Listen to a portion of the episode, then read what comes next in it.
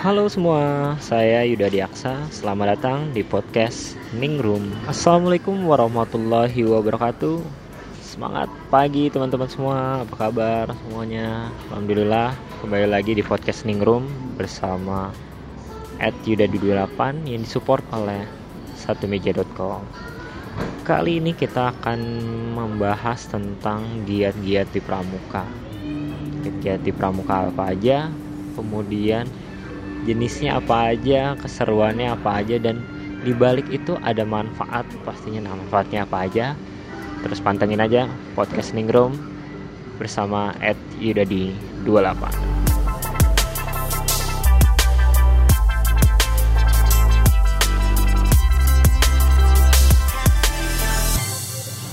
Halo teman-teman, ya kembali lagi di podcast Ningrum. Kali ini kita akan membahas tentang kegiatan-kegiatan di pramuka. Nah, kalau yang orang-orang kebanyakan tahu kan pramuka, baris berbaris, tepuk tangan, semapur, morse, apa ikat-ikatan, atau yang biasa kita di pramuka bilang pioneering. Tapi sebenarnya ada event-event yang besar gitu ya di setiap tingkatan. Kalau sebelumnya kan saya udah ngasih tahu ya, tingkatan di pramuka tuh ada siaga, itu buat usia 7-10, kemudian ada penggalang 11-15, kemudian penegak 16-20, dan pandega umur 21-25.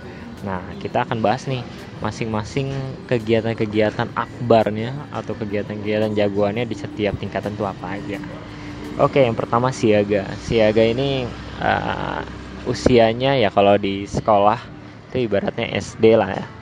SD dari kelas 1 sampai dengan kelas 4 atau kelas 3 gitu ya. Nah, di situ konsepnya kalau di pramuka adalah panggilnya Yanda, Bunda dan Yanda ya. Kalau nggak salah, kalau salah dikoreksi. Jadi di situ ada namanya pesta siaga. Pesta siaga itu biasanya atau standarnya itu tidak menginap. Jadi cuma seharian aja, atau pesta besar siaga atau permainan besar siaga. Nah, itu untuk di tingkat nasional ya biasanya kalau untuk umumnya ya, untuk kegiatan tingkat nasional tuh paling minimal ya 1.000-2.000 orang lah ya. Itu paling minimal sekali, tapi paling maksimal sampai saat ini yang saya tahu itu sampai 30.000. Tapi itu bukan siaganya, tapi ke tempat yang lain. Jadi ada pesta besar siaga. Nah, itu apa kegiatannya? Kegiatannya banyak permainan, kemudian pengenalan, kemudian permainan kelompok dan lain-lain. Itu pesta siaga. Jadi ada karnaval juga biasanya kalau pesta siaga tuh. Jadi misalnya dari bahan-bahan bekas gitu ya, bahan-bahan daur ulang. Jadi kayak karnaval menyampaikan sebuah kampanye, dia berputar-putar di bumi perkemahan atau di sekitarnya. Itu pesta siaga, itu siaga ya. Yang dari usia berapa? Usia dari umur 7 sampai 10 tahun. Kemudian lanjut penggalang. Nah, kalau penggalang nih udah lebih banyak kegiatannya. Kalau siaga kan ibaratnya kita sangat dekat, masih sama orang tua lah ya, masih ada pembimbingnya. Nah, kalau penggalang sudah 50% kegiatannya itu udah bukannya beda lah sama siaga. Nah, kalau di penggalang ini banyak banget sih kegiatan, tapi kalau kegiatan paling besarnya jambore. Nah, buat teman-teman nih kalau yang masih tahu kegiatan pramuka itu jambore, nah itu kalau di pramuka kegiatan jambore itu adanya di penggalang usia dari 11-15. Jambore itu ya ada jambore nasional, ada jambore daerah, ada jambore cabang itu buat kabupaten kota, kemudian ada jambore ranting untuk kecamatan. Nah, kalau untuk jambore nasional, saya alhamdulillah berkesempatan waktu itu mewakili Jakarta Pusat 2006 jadi peserta jambore nasional di Jatinangor, Jawa Barat ya. Itu Bapak Presidennya atau pramuka utamanya Pak SBY, Susilo Bambang Yudhoyono. Kemudian apa sih programnya? Nah, programnya lebih seru lagi. Ini biasanya kita menginap 7 hari Nah, itu ada upacara pembukaan, kemudian ada festival, misalnya setiap malam tuh ada pentas seni dari masing-masing daerah, kemudian biasanya ada bintang tamu, kemudian ya ada atraksi-atraksi lah yang disediakan oleh panitia. Kemudian paginya atau pagi, siang, sorenya itu apa? Itu biasanya ada, kalau kita sebutannya GDV. GDV itu kalau bahasa umumnya macam seminar lah.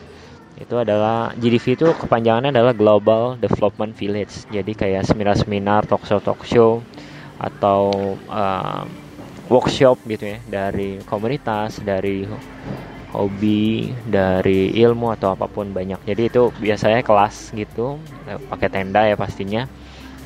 Kemudian kita mendengarkan materi, kemudian nanti ada kuis atau kita sama-sama praktek. Itu di GDV. Kemudian selain GDV ada namanya giat tantangan.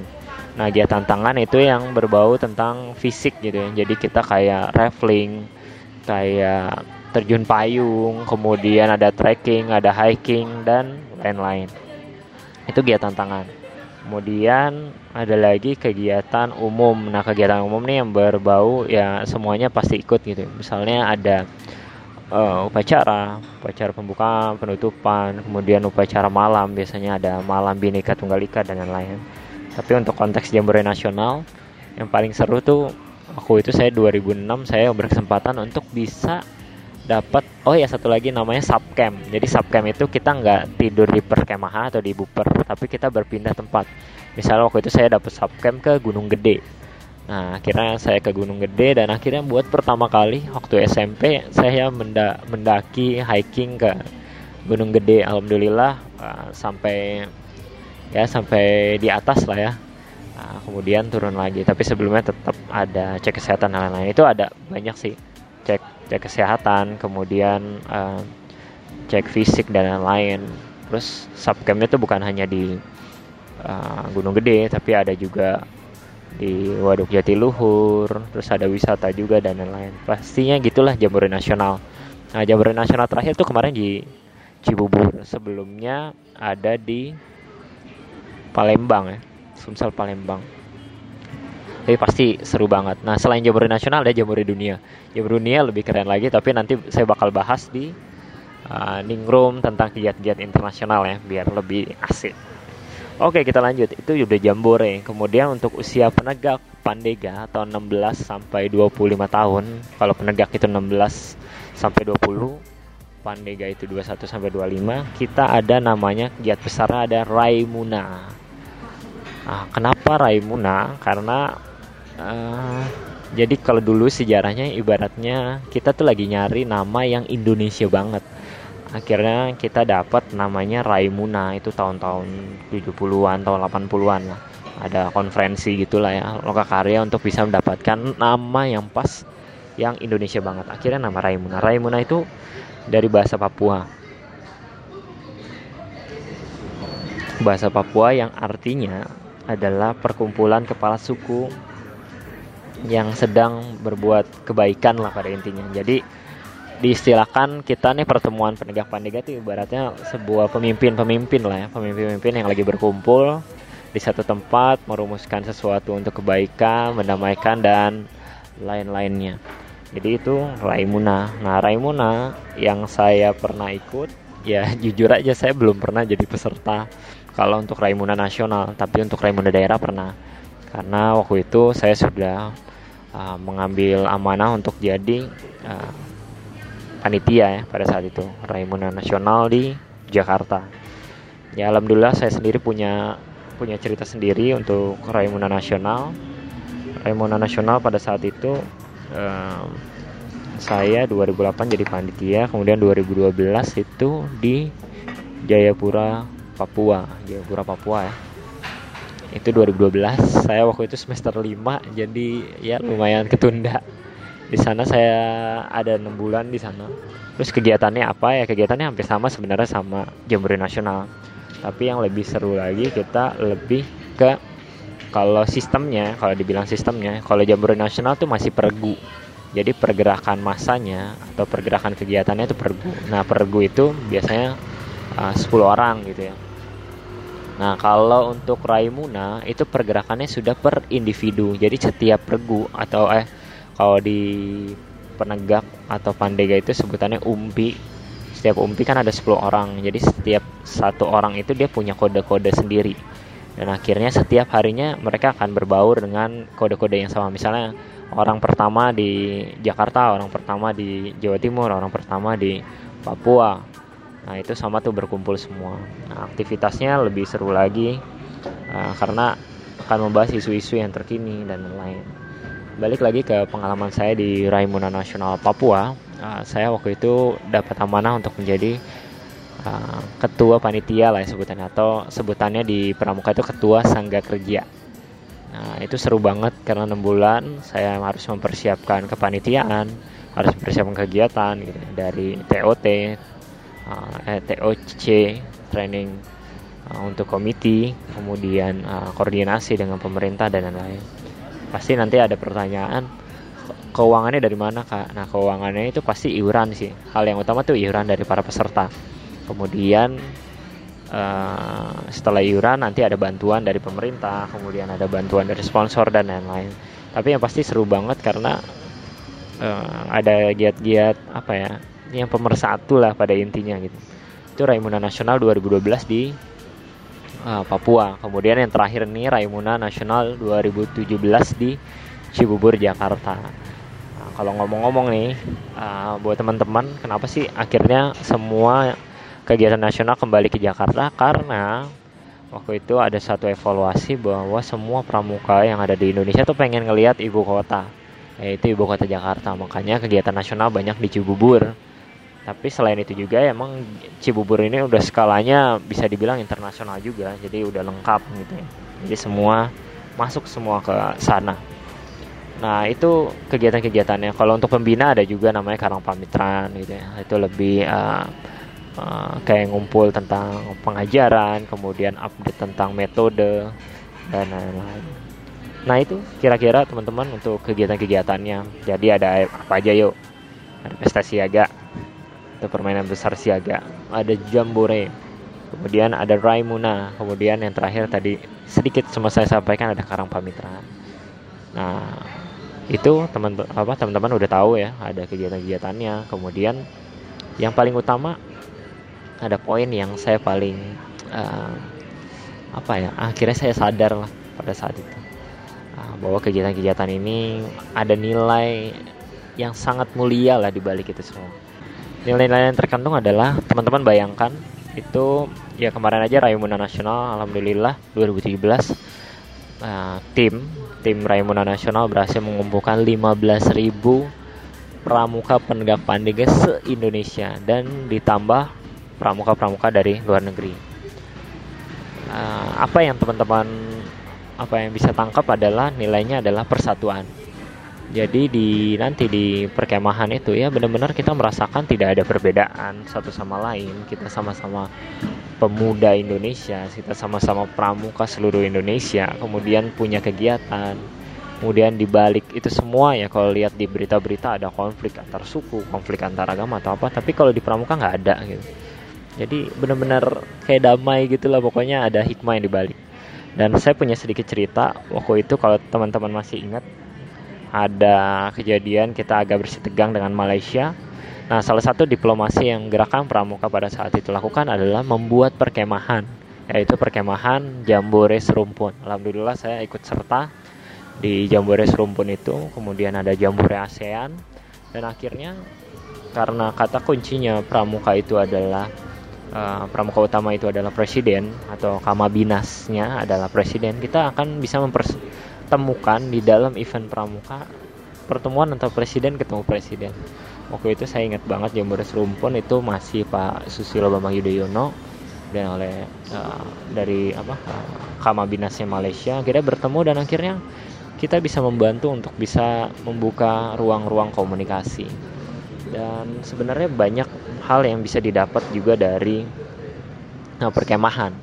Nah, salah satunya yang saya dapat di buku-bukunya tentang kepramukaan, Badan Paul bilang bahwa 7 hari kita di dalam ruangan itu cukup 1 hari aja kita beraktivitas di luar ruangan dengan interaksi, tangan belajar dan lain-lain. Itu benar-benar sih Jadi benar-benar kita sama-sama belajar tentang bagaimana cara bersosialisasi, kemudian survive juga gitu kan. Kan yang pasti kita gak kayak tidur di rumah ya, ada kasur, ada AC atau yang lain, tapi di alam. Kemudian kita bekerja sama, kemudian kita saling apa ya, mempersatukan lah ya, pada intinya kayak gitu.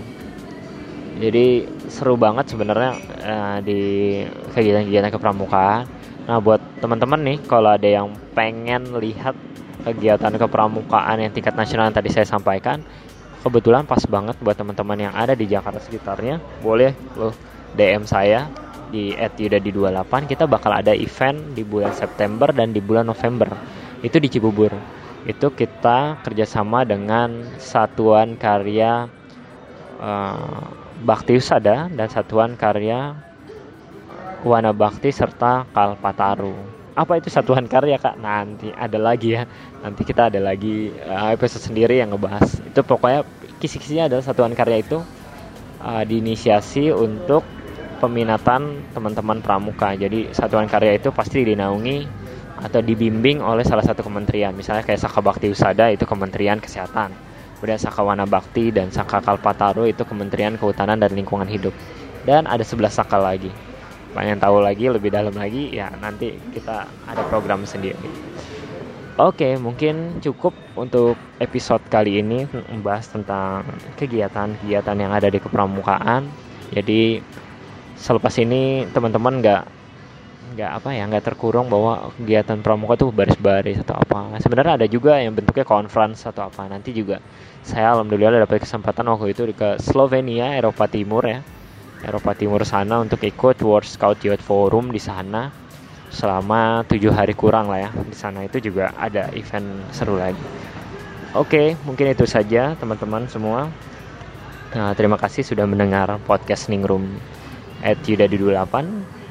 Follow saya di @yudadi28 untuk Instagram, Facebook pun yudadi28. Kemudian email kalau ada yang mau ngasih saran, masukan lain ya, emailnya bisa yuda.adiaksa@gmail.com. Saya terbuka buat masukan-masukan. Kalau ada yang mau kolaborasi, ada yang nanya-nanya, silakan DM saja atau email. Mungkin itu saja. Terima kasih teman-teman yang sudah mendengarkan podcast Ningrum bekerja sama dengan satumeja.com. Saya Yuda Adiaksa. Sampai jumpa di podcast Ningrum selanjutnya. Ciao.